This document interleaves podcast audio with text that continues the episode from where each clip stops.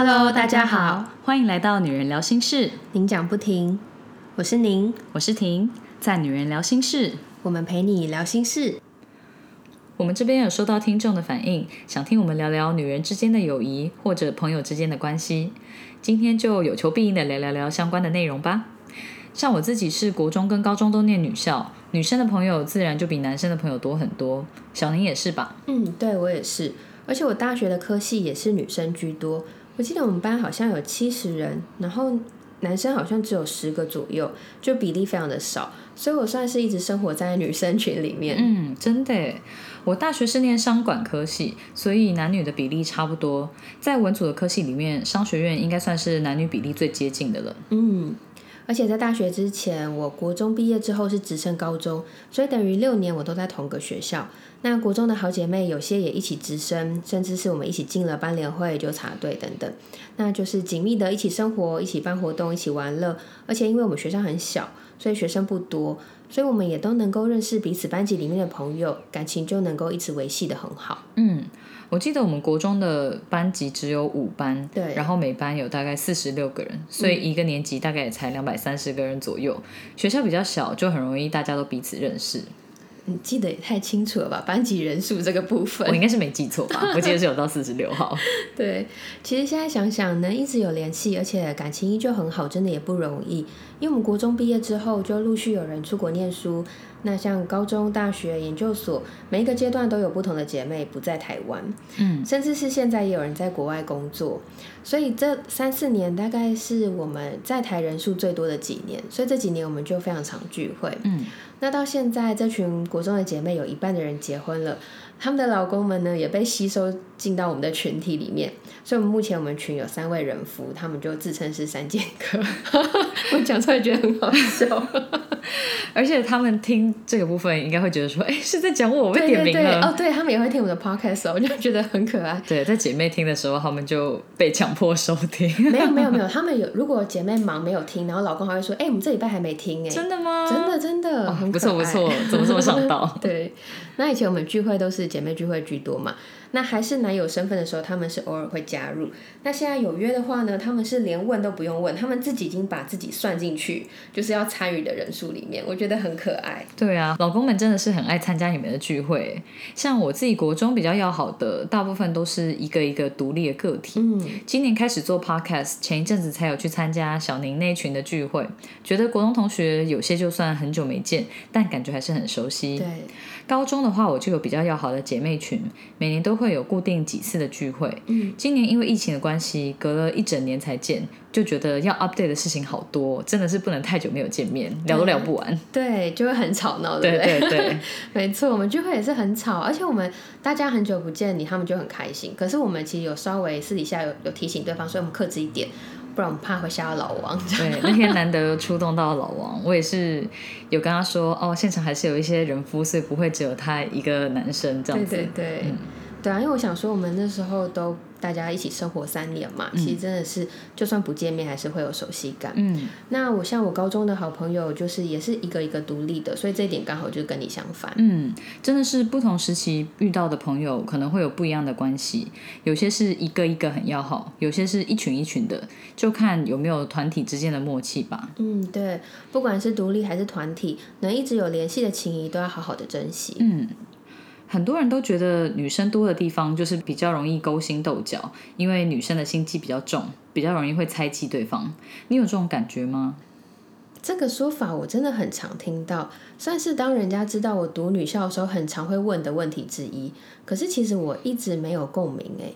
我觉得人跟人相处会有一些小摩擦、小不爽是很正常的事情，可是会觉得在女生群当中比较容易发生，可能是因为觉得女生心比较细，比较容易察觉吧。嗯，我觉得在朋友之间可能还好，但是在职场或许或多或少会有这样的情况，因为还是有一些利益，或者是有一些团体里面的政治。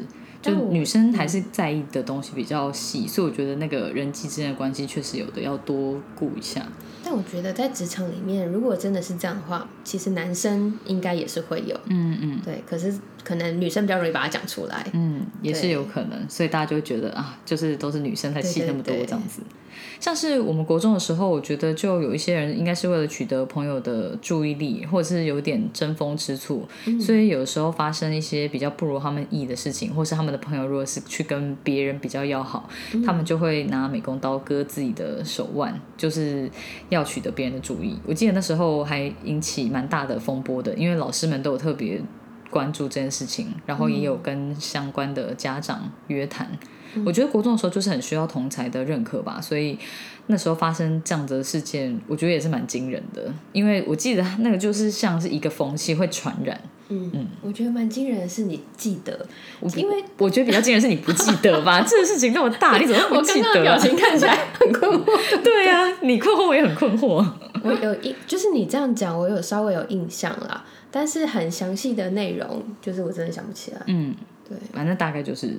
大概就是这样子，就国中女生为了取得别人注意力，会用一些比较偏激的方法，大家不要学哦，真的不要学。嗯，我高中的时候是原本有两个很要好的女生朋友，后来因为其中一个女生觉得我抢了她在别班的另一个朋友，跟原本属于她自己的好朋友变得很要好，所以就有点发生排挤的事件。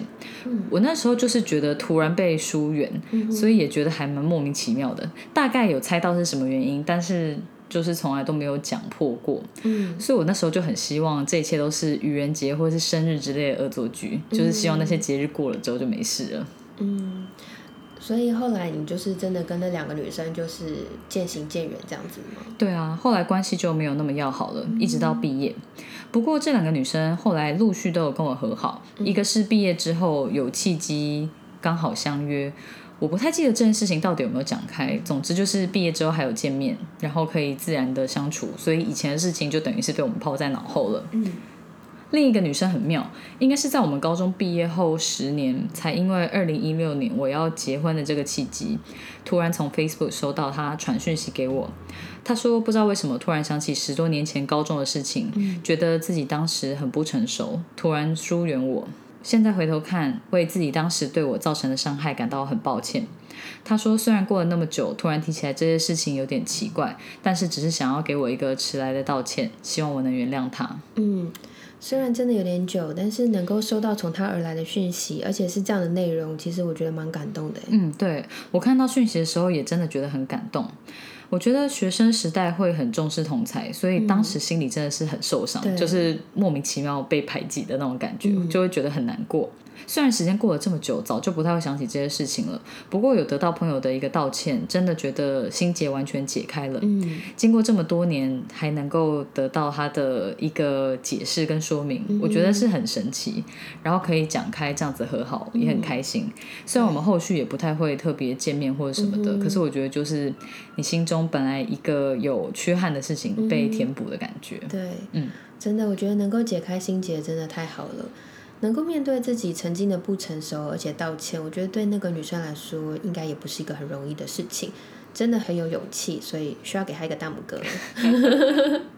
我觉得女生普遍而言还是心思会比较细腻一点，会比男生多在意或是容易计较一些事情。嗯，相较之下，男生之间的相处应该就比较不需要那么有顾忌了。嗯，所以我觉得我自己的女生朋友是不会勾心斗角，不过相处起来应该还是要再多注意一下彼此的感受。对，男生真的比较没有那么多美感要注意。不过其实我好像也没有很多男生朋友，所以好像就是。能讲的也不是那么多，嗯，我也是。但是女生真的不一样，就是要用心去呵护。嗯，我可以分享一个我自己的故事，就是你要被呵护的故事吗？哦，对哦，算是哦。哦，我之前跟我朋友。其实后来我们有讲开，然后可是这件事情是让我生气有到半年的事情。嗯，就是有一次我们在一个场合当中，然后可能是我那时候就是有点不耐烦，我就吼这样子。那我那个朋友他就说：“你干嘛那么凶？你这样难怪你嫁不出去。”然后我当下其实就愣住了，因为我就心想说：“啊，我刚刚那样很凶吗？”可是后来我就觉得，嗯，你刚刚说难怪我这样嫁不出去是什么意思？因为我那时候一开始想到的点是，我想说，我一直以来也都没有说我好想结婚哦，好想要赶快嫁还是什么，就是我也没有散发出这种呃讯息，我也没有想过这件事。为什么你会拿这个来攻击我？对啊，傻眼呢。但是当我这个念头闪过之后，我觉得后来让我觉得有点生气的是，我觉得不管这个人他有没有想结婚，或者是他有没有散发出他想要结婚的讯息，这件事都不应该是拿出来攻击别人的事情，因为这是一个非常没有礼貌的真的，的事。所以我那时候就觉得很气。就是我觉得我的那个气就是有点恐龙，就 好几个阶段，然后才突然觉得好气。越想越气。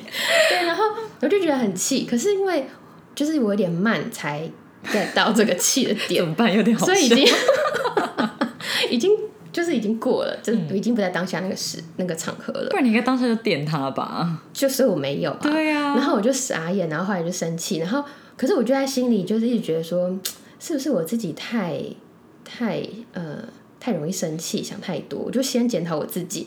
可是后来觉得没有办法，我就是一直很觉得很没礼貌，就被这件事冒犯到，所以我就觉得不太高兴。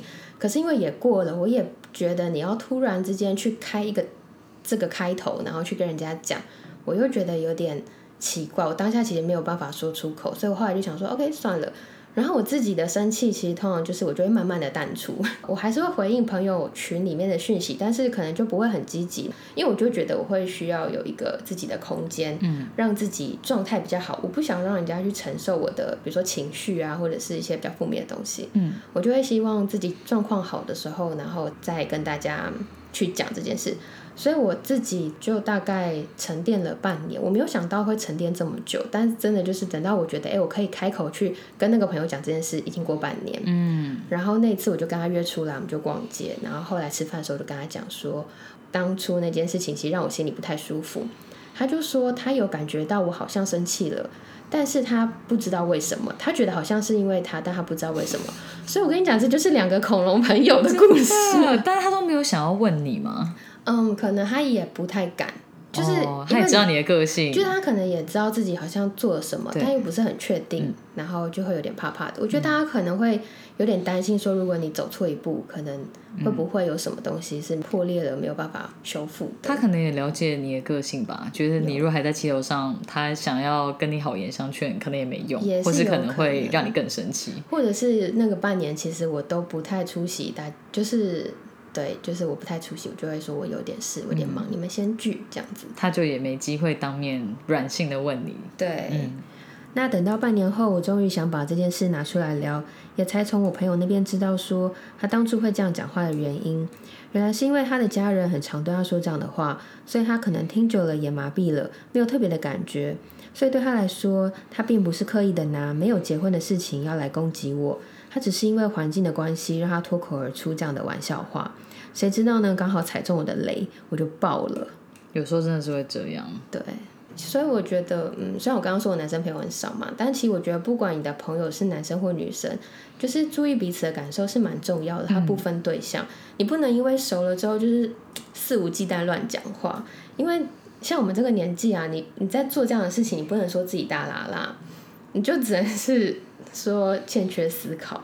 嗯，对，就是有些人是做自己跟心直口快，跟讲话太白目是一线之间啦，所以大家在讲的时候还是要稍微注意一下其他人的感受，对会比较好。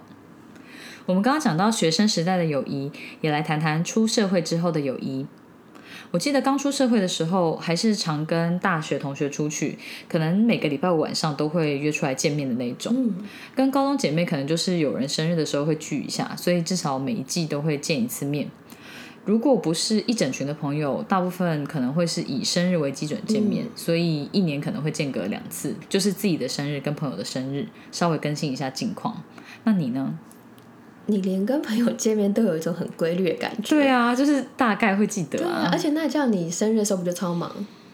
嗯，因为就很多个朋友，所以生日月压力就很大嘛，因为要一直吃饭 所以可能要稍微分散一点。OK，嗯 OK，我觉得你能够统计出来真的蛮厉害的，因为我完全就是凭感觉见面，我觉得太久不见就约，嗯，所以像刚刚说到的国中姐妹群，我们现在因为大家都在台湾嘛，所以我们大概两个月没有见，我们就会觉得好像很久不见，就是需要约一下。嗯，真的很频繁。，对，然后另外一群是呃大学期间我在教会认识的好姐妹们，那我们平常就是各自私底下都会有往来，然后每周会碰个面，但是还是一两个月就是要召集大家合体一下，那一起吃个早餐，或者是约朋友家聊聊 update 一下，因为一次可以讲给全部人听到，就不用一直讲很多次这哦样子。，对，要分开 update 真的是蛮累的一件事情，所以跟朋友定期聚一聚还是蛮必要的。对，对，那刚刚讲到的是等于是出社会之后跟学生时代朋友的友谊，那我觉得同事之间的友情就非常的奇妙了，它跟学生时代友谊是完全不一样的一件事情。嗯，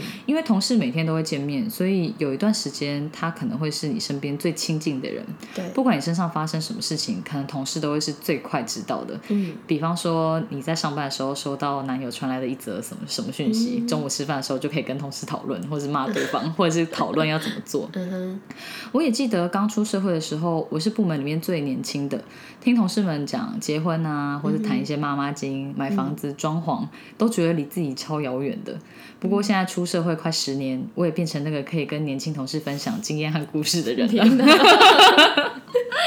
哦，真的是蛮有趣的。当听到你这样讲，会觉得哦，时间原来过这么快啊！嗯所以现在已经换年轻同事，要觉得哦，这些离我好遥远。对对 对，可以听一下前辈的那个经验分享。对，中午吃饭时间真的是一个还蛮好聊天的时间，因为像我第一份工作的同事，就是我们大家年纪都很近，所以我们相处起来就很像朋友，很自在。所以每次中午一起吃饭就是很欢乐，讲讲主管坏话之类的。真的，我觉得像前一份工作，有觉得跟一些同事很要好，不过现在就是很偶尔才会约。有一些是曾经很要好的，但是大家可能都有分别自己要忙的事情，所以没事真的不太会见面。那现在这份工作，我很幸运的有碰到两个年纪差不多又非常聊得来的女生，是真的可以聊很多生活琐事的那种。所以除了工作上面的事情，除了讲哪个同事他们都知道是谁，会很有共鸣之外，自己的生活也一样，像是老公怎么样啊，自己家里发生什么事啊，婆婆怎么样啊，都可以很自在的跟同事聊天。嗯，我觉得在工作上面遇到很要好的同事，真的是很幸运的一件事情，因为你上班会比较开心，对，然后也会期待午餐的时间可以聊天舒压。真的，而且毕竟同事也是在另外一个层面上朝夕相处的人，我觉得能够在职场上遇到合得来的伙伴，是真的很幸福。对啊，而且跟同事聊天也是有一个好处，就是你讲其他同事或者老板的事情，他们都知道是谁嘛，不用给他们什么背景资讯说明。对对不用讲太多。对呀、你如果是要跟家人讲，你还要先讲说，哦，这个人的人格是怎么样怎么样，他发生过哪些哪些事情，就会很累，因为你还要讲一个很完整的背景铺陈。但是如果说是同事的话，他们本来就已经知道是在讲哪些人了，所以聊起来就非常的轻松。对，但是我也有学长是不喜欢跟人家社交那种，所以午休时间对他来讲就是一个很大的压力。他都会习惯自己吃饭，如果一定要跟别人一起聚餐的话，他就会还蛮不自在的。所以我觉得有要好的同事可以一起共度午休的时光，真的是可遇不可求。真的要好好的珍惜。嗯，之前我有跟小宁聊过，在青春的这条路上，总会流逝一些朋友。虽然讲起来还是会有点难过，跟有一些感触，但是我们还是想在这边分享一下我跟小宁分别经历过的故事。对，以前学生时代的时候，在学校就是一群很好的姐妹们嘛。那大家刚刚说，就是国中、高中、大学，大家都陆续有联络，也都有维持联系。但是，就是总是会有一些人，他们可能呃，因为工作居住的地方后来换了，所以就慢慢的就比较单调，或者是可能职场他们的工作职场的领域可能比较不一样，工作时间比较忙。我觉得这些可能是我们后来帮他们想的一些借口，让我们自己心里觉得舒服一点啦。嗯对，因为就是有一些人，他们可能就慢慢的淡出。那不过有一个我觉得印象还蛮深刻的是，呃，那个姐妹她后来就是呃有一个男朋友，然后反正他本来就比较少跟我们联系，但是其实我们有聚会什么，我们都会找他，就是告诉他说，哎，我们有，如果你可以来的话，欢迎你。那他中间就是也是在国外嘛，然后国外台湾，国外台湾这样子，因为我们是国中就很好。所以其实，呃，我们都知道那时候我们没有手机啊，所以以前要找对方都是打家里电话。嗯，所以其中有一个姐妹就很厉害，她可以把我们所有人家里电话都背出来，太强了吧我！我觉得真的超强的。然后她那个时候就想说，哎，好久都联络不到这个姐妹，那也都就是找不到人，没有 line，所以后来我们就打到她的家里电话，然后找到她妈妈就聊了一下，然后才发现说，哦，原来她结婚了。然后我们就想说，啊，我们不知道这件事情，好默、哦，对，而且妈妈还说：“哎，你们怎么没有来？”然后就有点尴尬，因为其实我们没有人知道他结婚了，但就算了也没有关系。那刚好后来就发现说，哎，他好像没多久，可能就是会回台湾，所以我们就想说，哦，那如果他回台湾，我们可以大家见个面啊，update 一下这样子。结果他回台湾那一天呢，就是他们有用家里电话联络上，然后对方女生也说，哦，就是嗯，好啊，没有想到就是呃，刚好我回来，就是我们可以见个面这样，所以我们就约好隔天，而且因为是很临时的，所以大家就说好，那我们隔天就是见面在哪里什么？行动派。对，因为他可能之后几天之后要出国了嘛，结果没想到隔天呢就收到讯息，就简讯，他就说，呃，他思考了一个晚上，他觉得。就是我们都长大了，然后我们在可能我们现在的状态已经跟以前我们当初认识的时候不太一样，每个人都有一些改变。嗯，那他觉得很谢谢我们，就是一直也都有把它放在心上。但他觉得，啊，未来大家就过好自己的人生，然后就是也不用再联络了，讲就让我们活在当初认识那样很美好的状态下就好了。那也希望就是不要再。联系，然后也不用打电话到他家，因为也担心说造成他家人的困扰。天哪，好像男女朋友分手。就是收到那个讯息，然后打电话的那个姐妹就把它传给我们，然后就说现在到底是就是很错愕，对，真的很错愕。然后这件事情就是大概花了一点时间，大概大家需要去消化它，对啊，所以就是一个默默的淡出了我们的。生命里面这样子。对，不过我觉得至少他的态度还蛮明确的，就是你们也知道到底发生什么事情，他不是就。就此这样消失，然后你都不知道发生什么事。我不知道发生什么事啊。可是我觉得至少他就是有跟你们说，至少他是觉得，比方说，对对对，大家现在的状况都不太一样。我觉得那就是他的一个选择吧。我觉得会蛮感慨的。但是如果对方是这样子，那你好像也没办法强留住对方。嗯，我相信你应该也花了一些时间调试吧，因为你以前跟他很好啊。对，我以前跟他蛮好的。嗯，不过我觉得就也一样，因为。逐渐长大，你也不知道他到底经历过哪些事情，跟他到底在想些什么。那这种就也没办法强求。对对。那我这边是有发生过，是我们至今都没有得到答案的。嗯，对，我们是大学的时候原本是八个人的群体，后来有一对变成情侣，就没有那么常跟我们一起行动，所以后来就剩下六个人。后来在毕业的那一年，我们要帮其中一个女生庆生，然后约在一个餐厅，但是我们其他人都到了，然后就已经开始点餐跟吃东西，但是他就是一直没出现。嗯，传讯息好像有得到回应说在路上了之类的。结果到最后，这一位寿星都没有出现，所以我们就被他放鸽子。我那时候真的是第一次参加一个庆生的饭局，但是寿星本人没有到。嗯，我们打电话或者是传讯息之类都联络不上他。嗯，然后大家就觉得说，哎，到底是发生什么事？怎么会这样？就觉得有点扯。重点是在那一天过之后，大家也都没有收到这个人传任何讯息。那我们其中一个跟他很要好的男生就。也还蛮生气的，因为他是跟那个女生最要好的，但是连那个男生都没有收到那个女生传来的任何讯息，或是任何一个解释，所以大家就觉得说他很过分，怎么可能别人帮你庆生，然后你没出现，然后一个解释或者道歉都没有，而且你们传讯息给他，所以他就是已读但没有回。我有点忘记那时候到底是发生什么样的情况。反正我记得后来有一些蛛丝马迹，就是我们知道她她当天是跟她男朋友在一起，然后他们白天也有参加跟其他人的聚会或什么之类的，所以就觉得说，嗯，可能就是在热恋，然后太难分难舍吧。但是如果是那样子，你也应该跟你朋友讲一下，你没办法出席聚会，而不是就这样子放鸟。对啊，我觉得当下就是觉得很错愕，尤其是后来都没有再收到相关的消息，就想说。哎，现在是发生什么事？到底为什么会这样子？之后有一些其他的人去问他这件事情，就是从侧面去打听，但是那个女生也都没有要给正面给回应，他就觉得说他不想要聊这件事情，所以我们到现在都没有得到一个答案。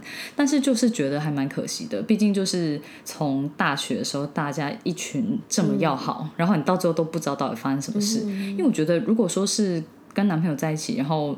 那天真的有什么状况不能来聚会？你顶多是被酸几下嘛，也不会怎么样。就我觉得像我们那个群体里面的男生会对那个女生很生气或者是很失望，也是因为他觉得他们那么要好，有什么事情是不能讲的，对，你就稍微讲一下就好，但是一个答案都没有得到，所以我觉得这种事情就是会让人觉得你也没办法去强求他，因为你也不会去追着这女生要得到一个答案，所以我们大家现在就是默默的都还是在 Facebook 上面是朋友，但是都不太会互动，所以我觉得这个是。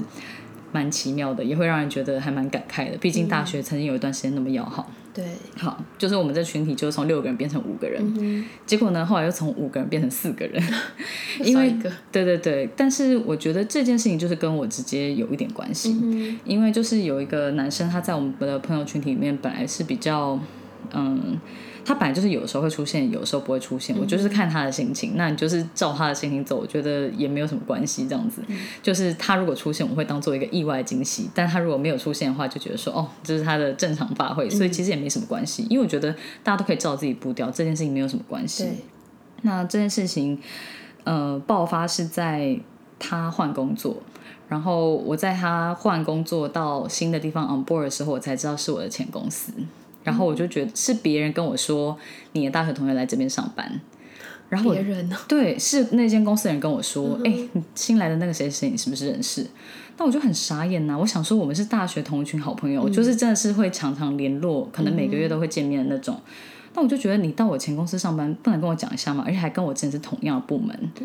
对，我就想说这到底有什么好不讲的？所以我就很生气，我就有在群组里面直接讲这件事情。我就觉，我就有跟他说，我觉得我们这么多年的友谊，你要到我前公司上班，你应该至少可以让我知道一下，因为我从别人那边知道我是。很错愕的，就是他没有义务跟我报备，但是你身为好朋友，你应该可以讲一下吧，这样我也可以看看到底谁可以关照你啊。就觉得说不讲到底什么意思，我有一种被偷袭的感觉。然后那个男生他就解释说，因为他这次换工作真的很低调，他连他爸妈都没有讲。我觉得有些人可能是会怕换工作，就是还是会有一些风险，比方说你是到同样的产业，但是可能有一些呃敬业相关的关系之类的，对。但是我就觉得我们是那么要好朋友，你还担心我讲什么吗？嗯哼，对，所以我就觉得这件事情让我觉得很不被尊重。对，然后我觉得那个男生应该是也是有一点被我直接质问他的反应吓到，他后来想到你这么直接，对对对，他后来就比较没有再来我们相关的聚会。我知道他还是私底下跟嗯其中。我们那群朋友其中一两个人有联络吧，但他后来就没有特别再来过我们聚会，或是我记得后来可能还是稍微有一些对话，但是他在关键时刻就还是会消失在对话群里。比方说，嗯，像是有人结婚或者什么的，大家问他要不要来或者什么的，他就不会做声，或者他那一阵子就是都没有读讯息，类似这样。所以我们本来是有一个五个人群组，我就觉得，嗯，既然他都不讲话，那我们就改开四个人群组吧。反正他就是在里面默默读，或者甚至不读。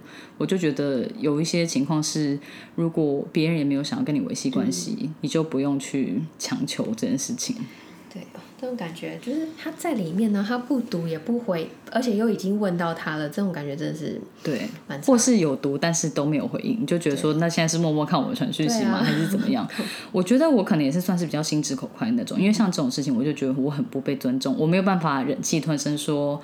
嗯，那他可能就只是忘了跟我讲吧，我无法，所以我就觉得，因为我很重视他，所以我觉得他应该也要用同等的方式对待我。所以碰到这种事情，其实我就是会直接挑明。我觉得直接讲出来还是比你埋在心中，然后你心里面有个结来的好。可是每个人的做事方式不一样吧？我就觉得，如果是因为这样子而导致这个人也有心结，没有办法跟我们继续联络，那。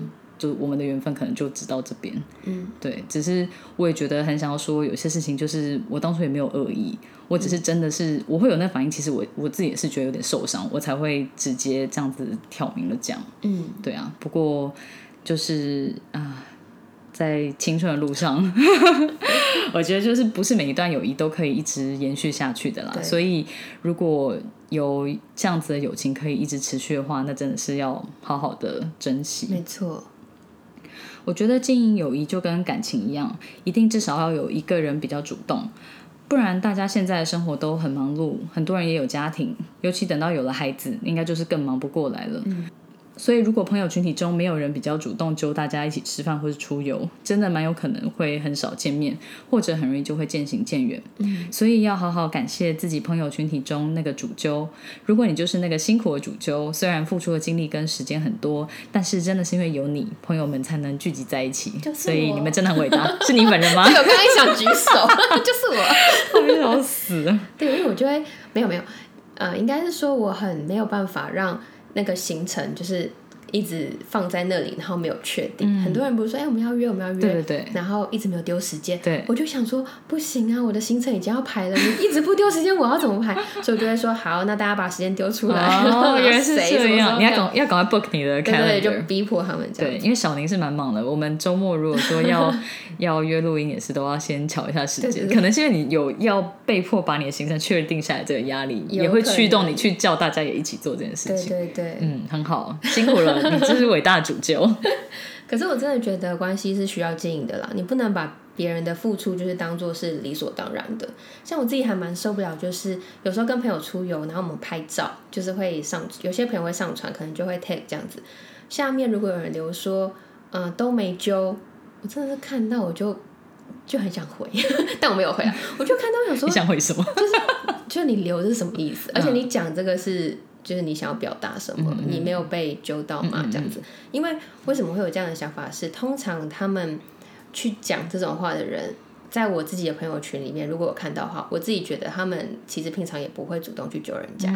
那我就觉得，那你凭什么要别人什么事都要想到你？如果你都没有去想到这群人，你想要维系关系的话，嗯，所以我其实蛮不喜欢听到人家这样讲，但我不会真的去讲啦，我只是心里就是想说，又来，但我会，我觉得这样做的人好像还蛮多的，有你都分不清楚他们到底是认真还是怎样可。是我觉得，如果真的是有一定熟度的朋友，其实你会知道他到底他写那个到底是什么意思。有些人他就是嘴炮，他就是爱讲，嗯可是这种我觉得还好，因为就是很爱闹啊，这样就是你可能在下面也是呛呛他，可是有些人你就会知道说。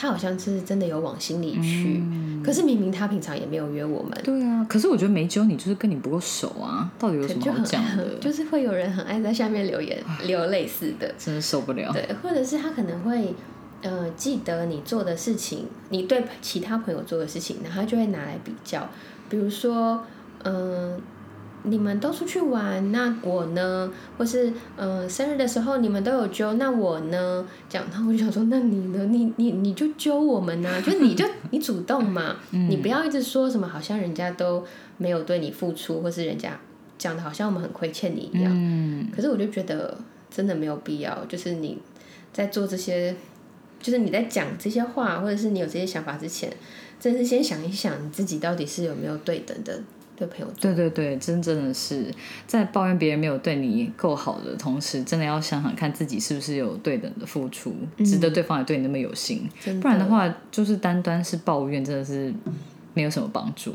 对，就不太想回，就会只会打哈哈这样，应该回都不用回了吧？就是可能回个贴图啊什么之类的。哦对，可是如果说你真的也不希望别人只是回你贴图，我觉得你在讲话之前先想一想。对啊，真的。对，像是今年因为疫情的关系，大家比较少见面，这种时候真的会很仰赖赖的通话，因为又可以视讯嘛，就很方便。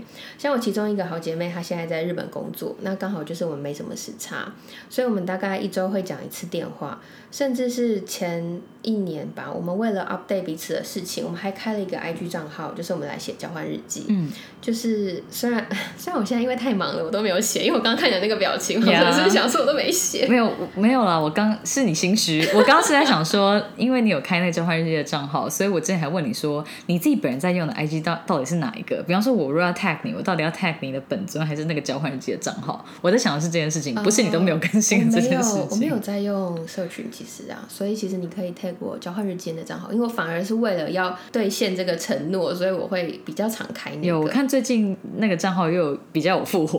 我不好意思回，因为其实我这两个礼拜又。好啦，至少之前有看到你发文就对了。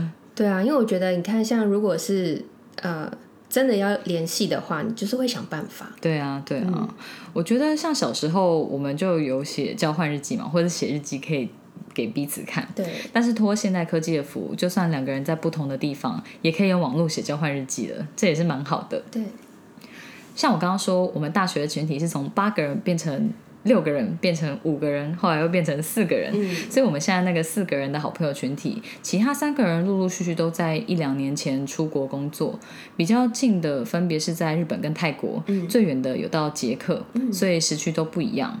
也是因为有通讯软体，所以我们每天都还是可以在通讯软体上面聊聊天，偶尔会用视讯通话，不会觉得距离真的那么遥远。对，只是有些事情还是会觉得没有办法当面跟对方分享，还蛮可惜的，还是差了一点。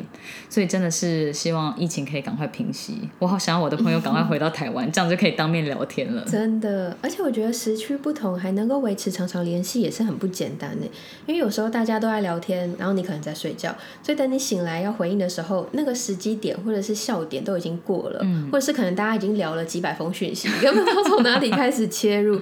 那有时候有些人可能就会觉得，哎，那也不用回应了。对，所以我觉得能够一直这样维系的友情，代表说你们真的很珍惜彼此。嗯，能够找到要好跟可以一直保持联络下去的朋友，真的很不容易。所以大家要好好珍惜，经过多年还能够继续维持下去的友谊哦。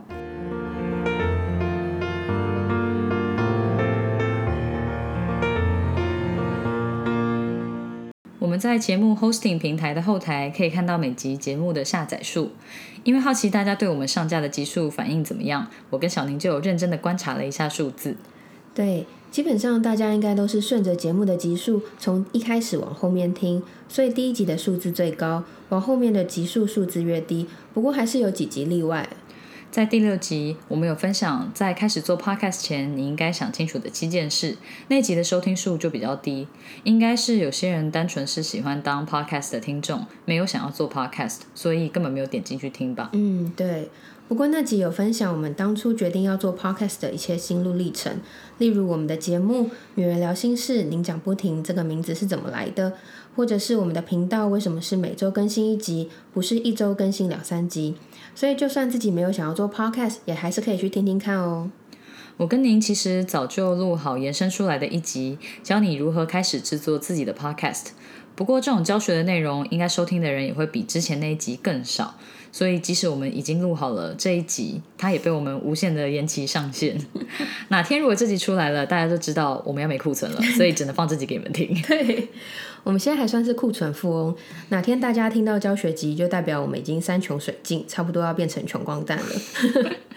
不过既然都认真写完脚本了，也好好录完了，之后还是会让这集上架啦。看在我们用心录制节目的份上，之后大家也去点一下听听看喽。虽然第六集的收听数特别低，但是也有异军突起、收听数特别高的，就是我们的第四集。谁说女生不会开车？有开车剖析性格。我记得你之前有说过，你朋友工作的时候都会习惯开着 podcast。我们之前上的集数中，第四集又是最长的，所以他一直不停反复的听这一集。对，没错，Milly 是一个很习惯在做事情的时候有声音相伴的人，所以呢，他之前都是播放 YouTube 或是电视来边做事边听。现在有了 Podcast 节目，当然就是改成听 Podcast 喽。我真的很佩服他哎，因为如果是我的话，应该会想要听各种不同的节目，尤其现在 Podcast 的节目那么多，他一直听同一集，难道都不会腻吗？根本就会背了吧？因为他真的太爱你的声音了，他听了别人的节目没有多久，还是会回来听听你的声音，疗愈他一下。也太可爱了。对，他之前一直听开车，是因为那个时候只有那一集最长。不过后来第十集你跟柴继仲聊浪漫法国人的故事，大概聊超过一个小时，现在那一集直接成为他的新欢。对，之后如果这一集的收听数比其他集来的高，我们就知道原因是为什么了，就是 Milly 有很大的贡献。观察数字可以让我们知道听众对于节目内容的喜好程度，不过也会让我跟小宁有一点得失心。我之前就有跟小宁说过，夫妻相处之道，为什么那么多人听上集，下集的数字却没有跟上来，有一段落差？大家是只听上集不听下集吗？我还在那边检讨，是不是我下的标题不够猛？为什么大家只听上集不听下集？对，就是有种做事做一半的感觉。对啊，到底 还好后来数字有跟上来，比较合理啦。因为只听上集不听下集，到底是哪招？如果不是对题目没有兴趣，照理说应该上下集都会一起听完才对。那之前听你这样说，我也在检讨，我讲身体健康的第九集是不是标题太无趣？为什么数字没有跟着一起上来？嗯，结果后来这些一度让我们觉得收听数比较少的集数，后来都随着时间变长，都有成长到比较正常的收听数。所以我跟小宁真的是觉得我们有点白担心了，就很会自我检讨。我们之后也会有耐心一点，知道有订阅我们节目的听众，照理说都会陆陆续续的收听，不会因为数字有落差就那么有得失心。大家要每周收听我们的节目哦。如果你喜欢我们的声音、节目内容或我们分享的心事，欢迎订阅这个 podcast。如果你是用 Apple Podcast 收听，请给我们五颗星的评价，给我们鼓励哦。有任何话想对我们说，都可以写 email 给我们，或者是 Facebook、IG 搜寻“女人聊心事”，您讲不停就可以找到我们喽。我们会把相关的链接放在 podcast 的资讯栏中。女人聊心事，陪你聊心事，我们下次见，拜拜。